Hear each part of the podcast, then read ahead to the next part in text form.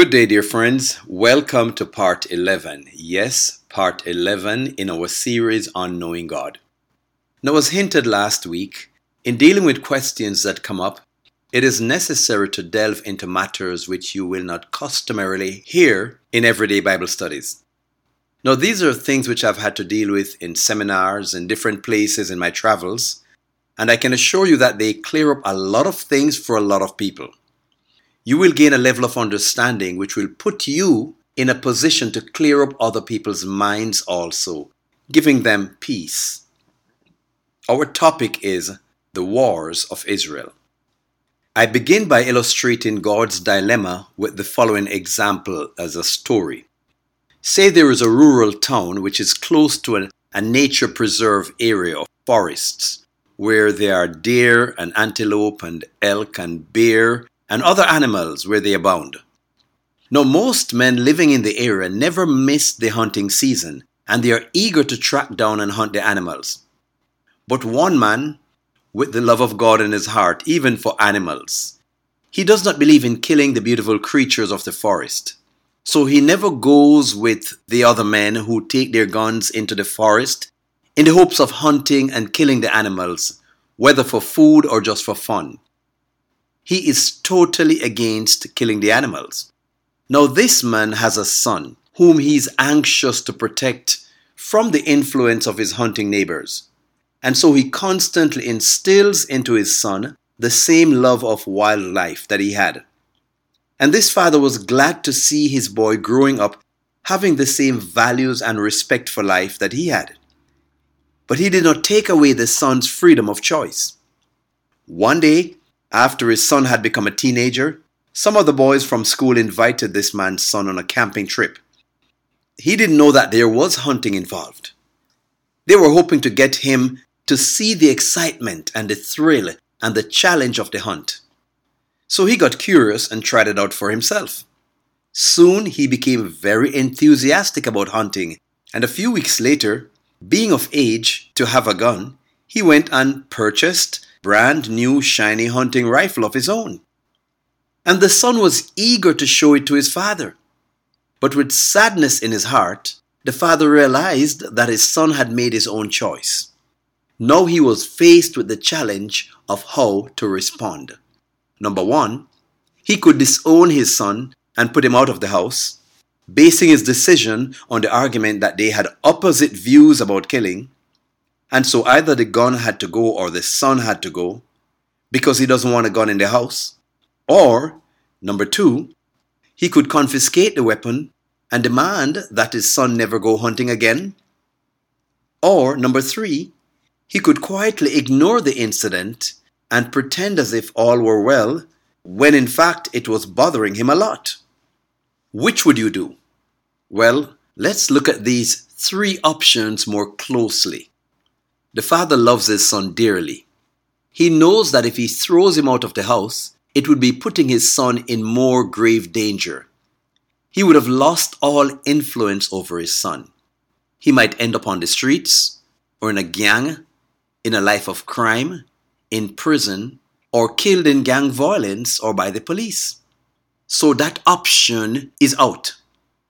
Number two, if he tries to use the strong arm tactic and forcefully confiscate the weapon and demand him never to hunt again, this would only fuel his determination to continue doing it.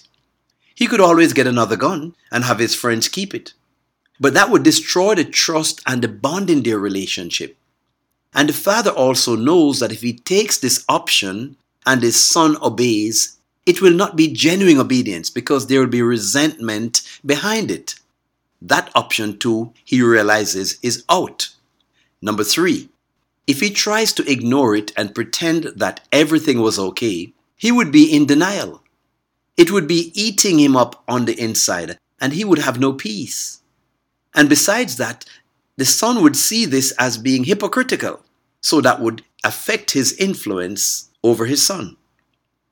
So, what does the father do? He rejects all three of these options and he chooses a fourth. He knows that his son is inexperienced and untrained in the use of a rifle, and thus has placed himself and other people and wild animals in a position of great danger. He can accidentally harm himself or other people. And so the father decides to educate his son in the proper and safe way to handle the rifle that he has purchased. He knows that once started, he could no longer prevent the youth from using the gun. Yet, given the chance, he might be able to save his son and others from the serious consequences of carelessness in using a gun. And so, sadly, but with tender dignity, the father drew his son aside and clearly expressed his disappointment in the son's decision to get a gun. But he assured him that he would respect his decision fully. He then made his son aware that there are dangers associated with the use of such a weapon. And the only safeguard was to receive and obey a number of specific precautions.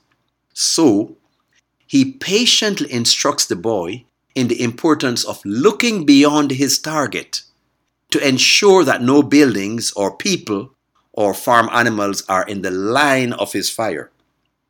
He instructs him on how to carry the weapon so that while he's climbing through a fence or under the bushes, he does not, as so many people have done, shoot himself accidentally or shoot one of his friends accidentally.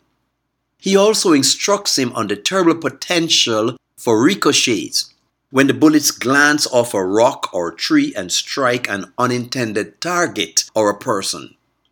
He instructs his son on the necessity for waiting until he was in a close enough range before firing, as this will eliminate the possibility of only wounding the animal and allowing it to drag itself away to suffer a slow, lingering death.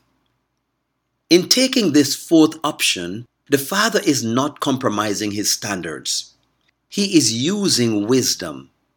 He has already made it quite clear what he stands for, and he firmly stands by this. Yet he values his relationship with his son, and he knows he cannot force him to do what he, the Father, wants and get true obedience. Because force will only produce resistance and produce a form of outward compliance which is not true obedience, because it will be mingled with rebellion and resentment underneath. He doesn't take away the son's freedom of choice, as that would be to lessen his dignity as a human being. But he patiently works with him despite his wrong choice, giving him instructions so as to minimize the damage he might do to himself and to others. And thus, in patience and mercy, he was seeking to save his son from the worst effects of his own choice. In doing this, at least the father gets to keep the son close to him so that he can continue to have an influence with him, and the son will continue to respect his father.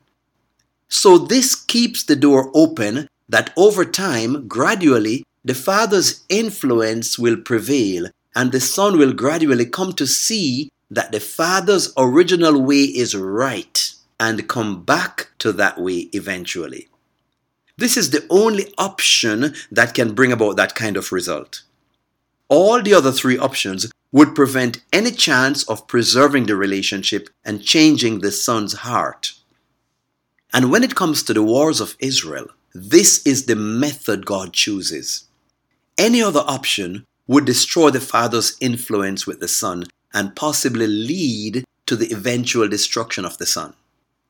I must say, this fourth option is similar to the way God works with his rebellious children.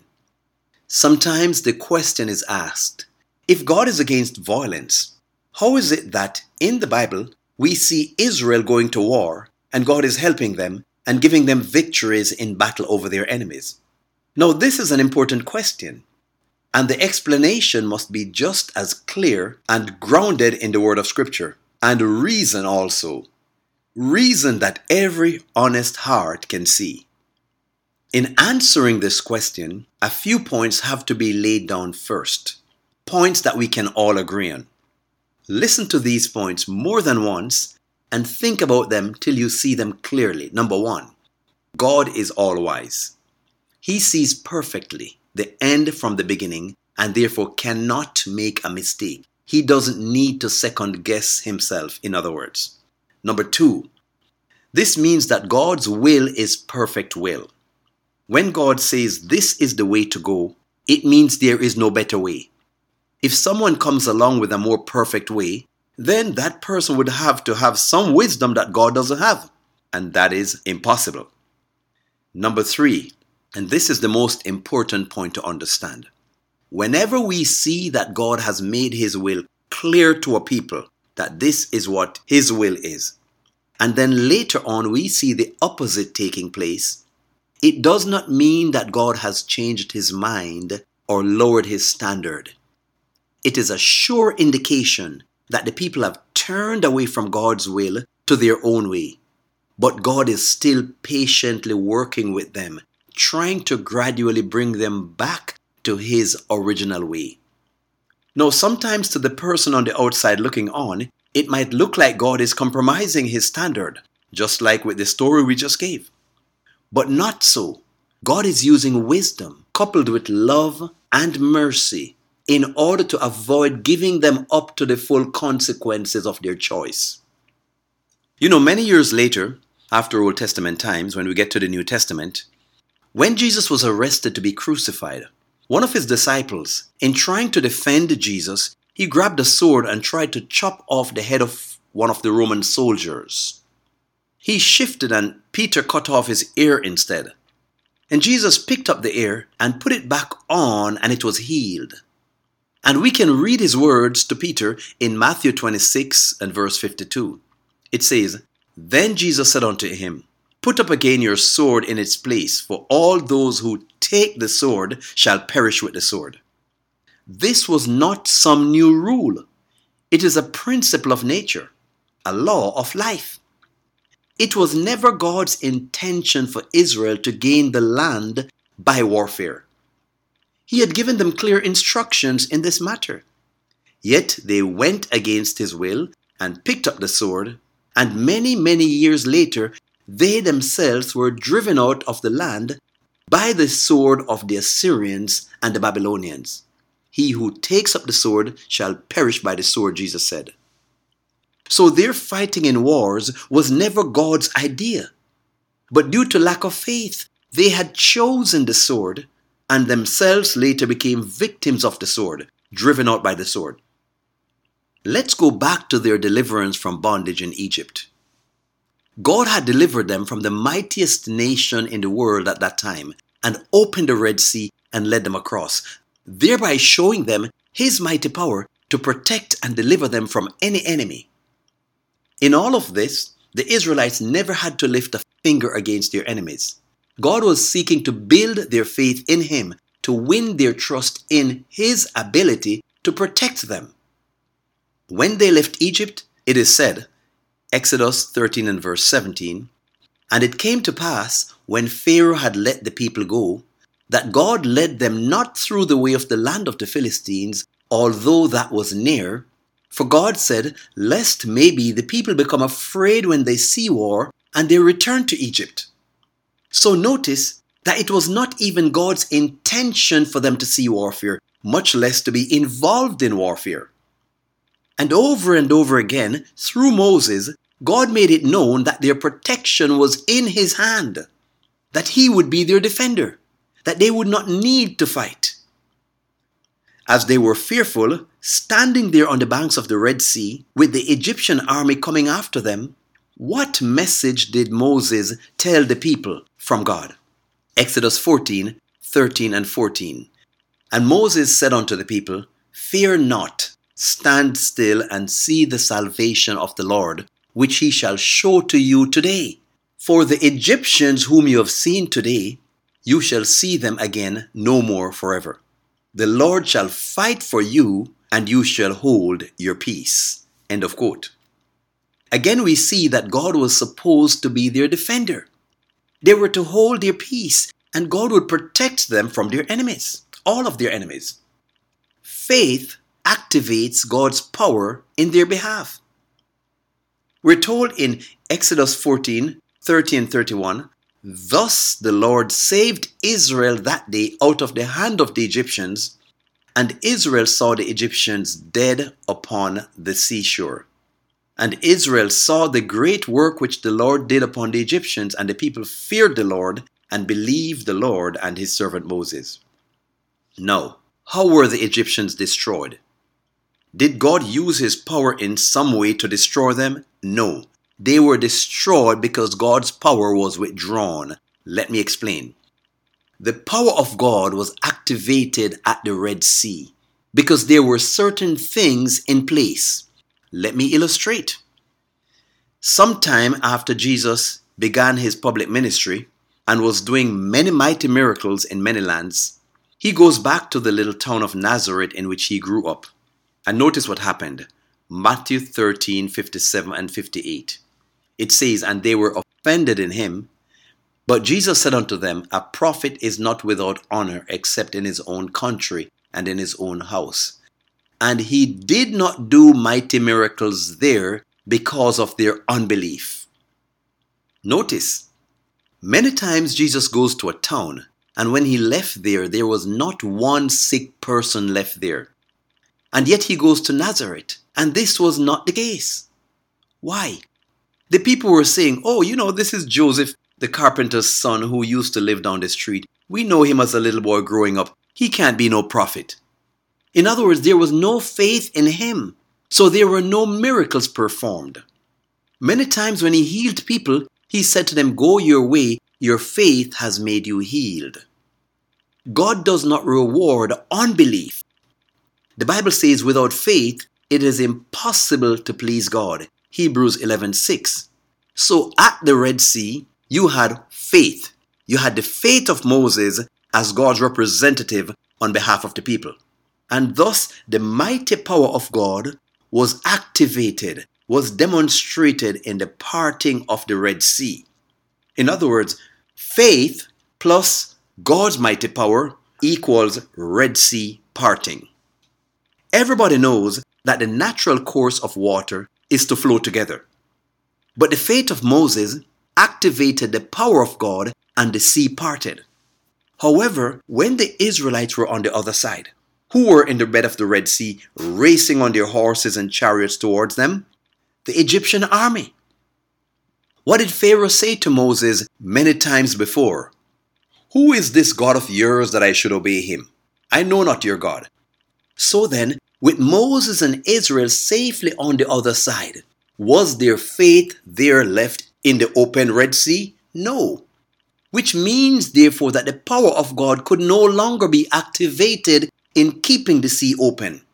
So, as the people got to the other side, the sea did what water naturally does, as the power of God was withdrawn because there was no faith there to keep it activated in holding back the water God withdrew his power, and the water flowed back together again, and the army of Egypt was drowned.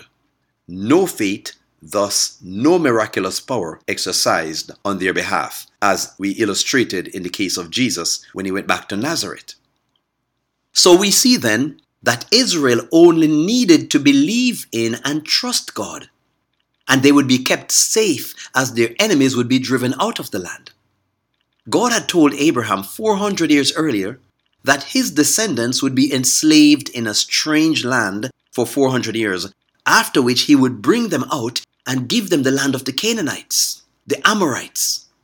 The Amorites were going further and further away in rejecting God, and God was patiently seeking to win them.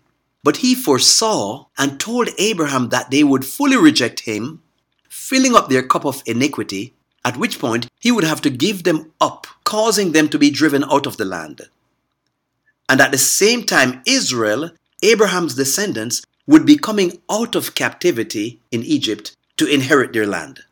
Notice what God said to Abraham. Genesis 15, verses 13 to 16.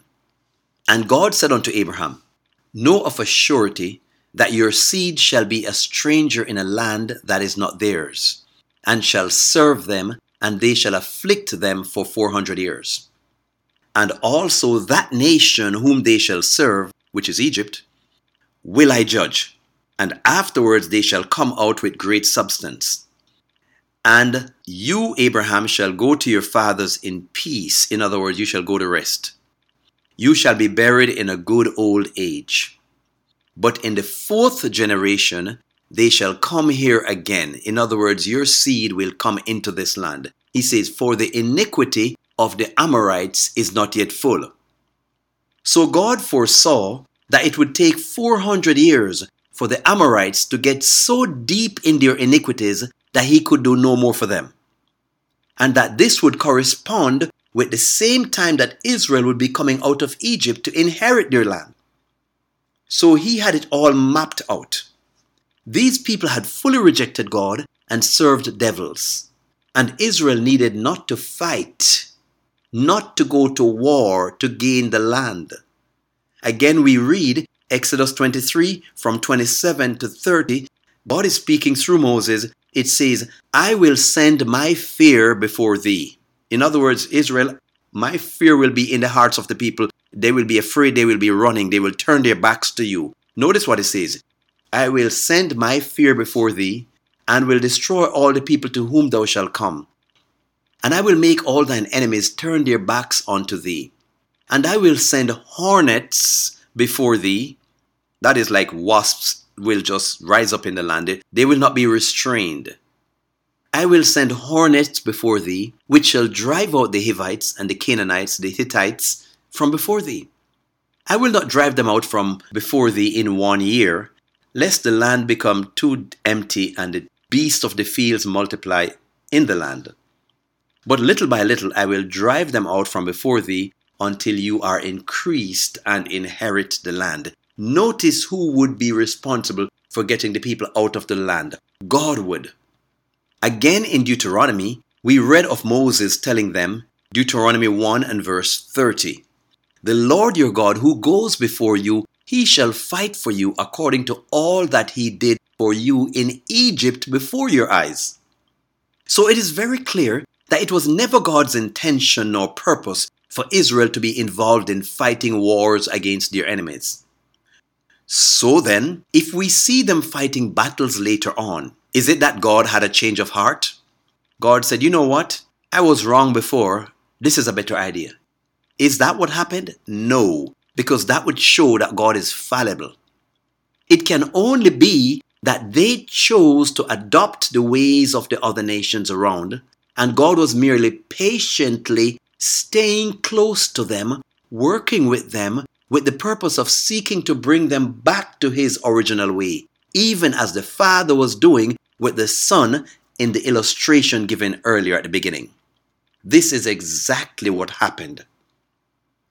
After crossing the Red Sea, the very next day, they saw the dead bodies of the Egyptians washed upon the seashore, and they armed themselves from the weapons strapped onto these dead soldiers. They took their weapons. We read in Exodus 14 and verse 30 Thus the Lord saved Israel that day out of the hand of the Egyptians, and Israel saw the Egyptians dead upon the seashore. They were not allowed to have weapons in Egypt. They were slaves. They did not leave Egypt with any weapons. And there were no factories in the wilderness to go and buy weapons. And yet, just shortly after their deliverance, by chapter 17, we see them fighting in battle against another nation.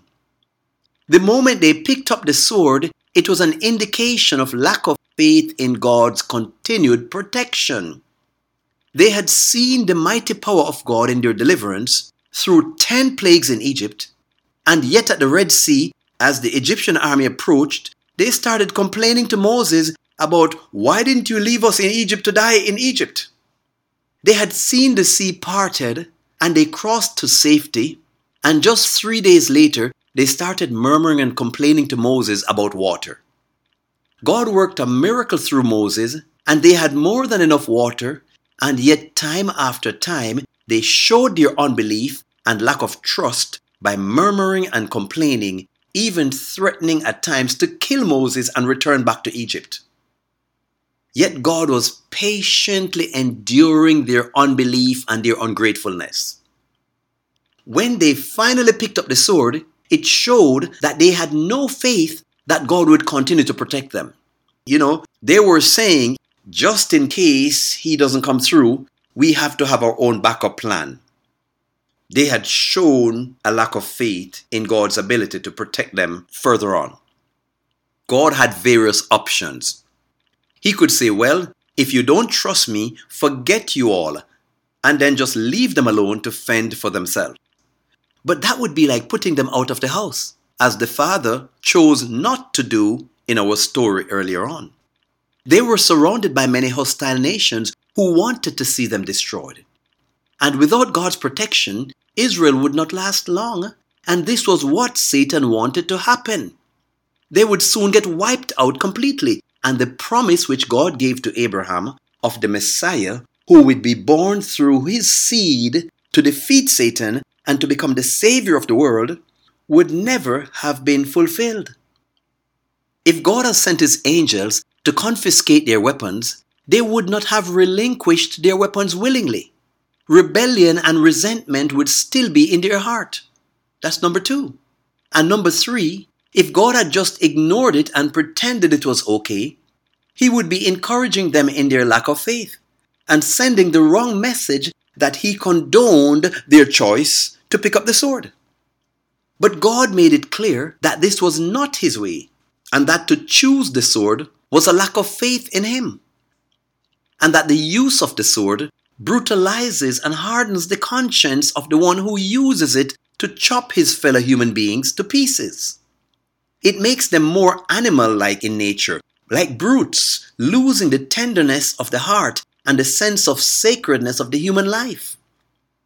And yet, just like he patiently worked with the Amalekites for over 400 years and other Canaanites for hundreds of years, he stayed with the Israelites, working with them also, still helping them while giving them instructions in the conduct of their warfare in order to minimize the damage to themselves and to others. He instructed them not to torture their enemies who they captured. And he revealed to them when their enemies were scheming to attack, and many other things he did to help them. This was in no way to compromise his principles, but this was the exercise of divine wisdom. They were given freedom of choice they made a corrupted, perverted choice, which would eventually lead to much harm upon themselves. But he could not force their will.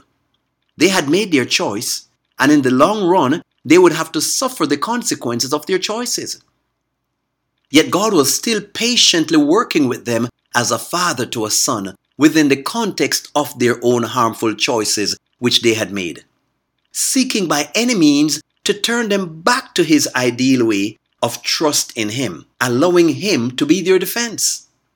By the time we get to Samuel the prophet, we see that they had fully rejected God's governmental system and chosen monarchy to be ruled over by a king like the other nations.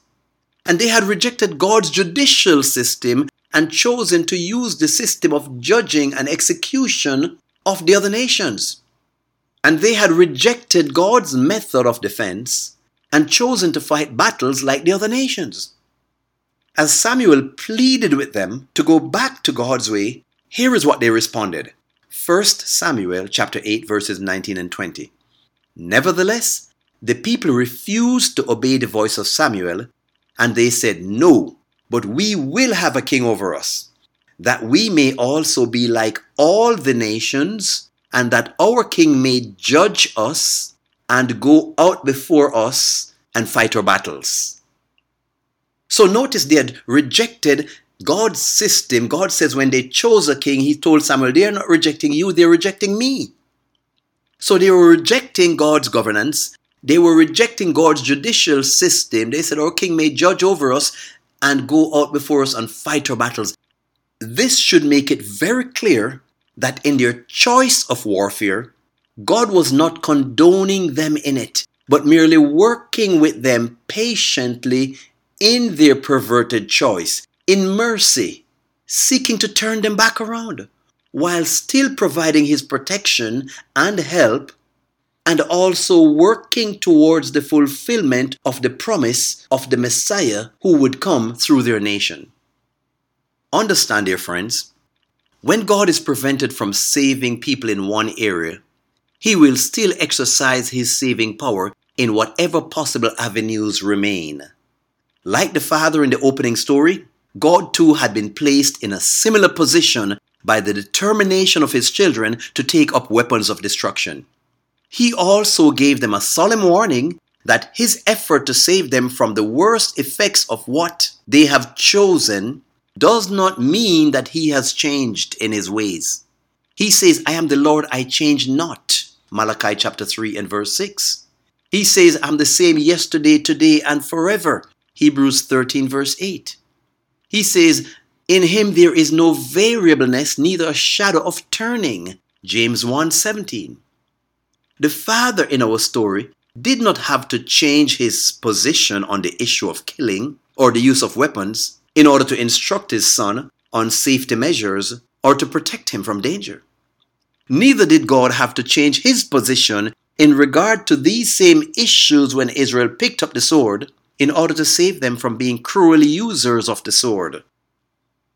Now, suppose that when this father, in the beginning of the story, was showing his son and instructing him the proper way to use the gun so as not to hurt himself or anyone, suppose one of the villagers happened to come down the road as his training session was in progress, and from a distance all he sees is the father instructing his son in the use of firearms. What conclusions do you think he would come to? He would certainly run back to the rest of the village and announce to the rest of them, his hunting buddies, that the father is now one of them, a gunman. As proof, he would give his personal eyewitness account that he saw the father showing the son how to use a gun. But this would be so wrong. This would be to misjudge the father.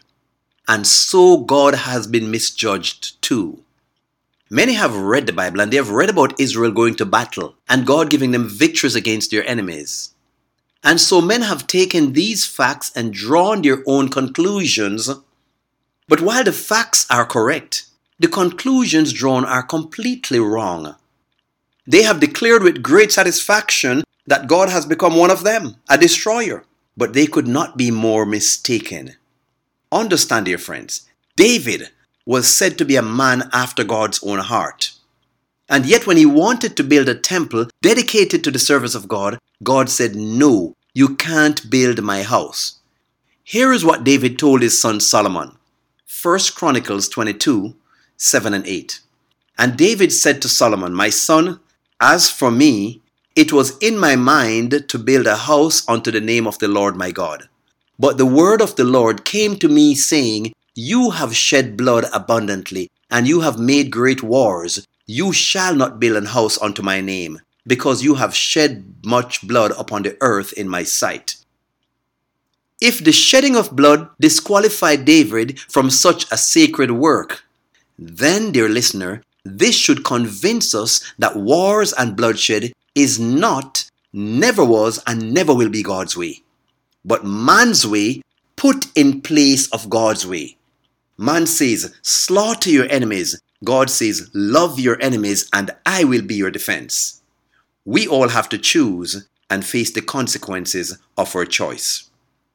Dear friends, may God bless you all and give you a clear understanding in these matters. Have a great week.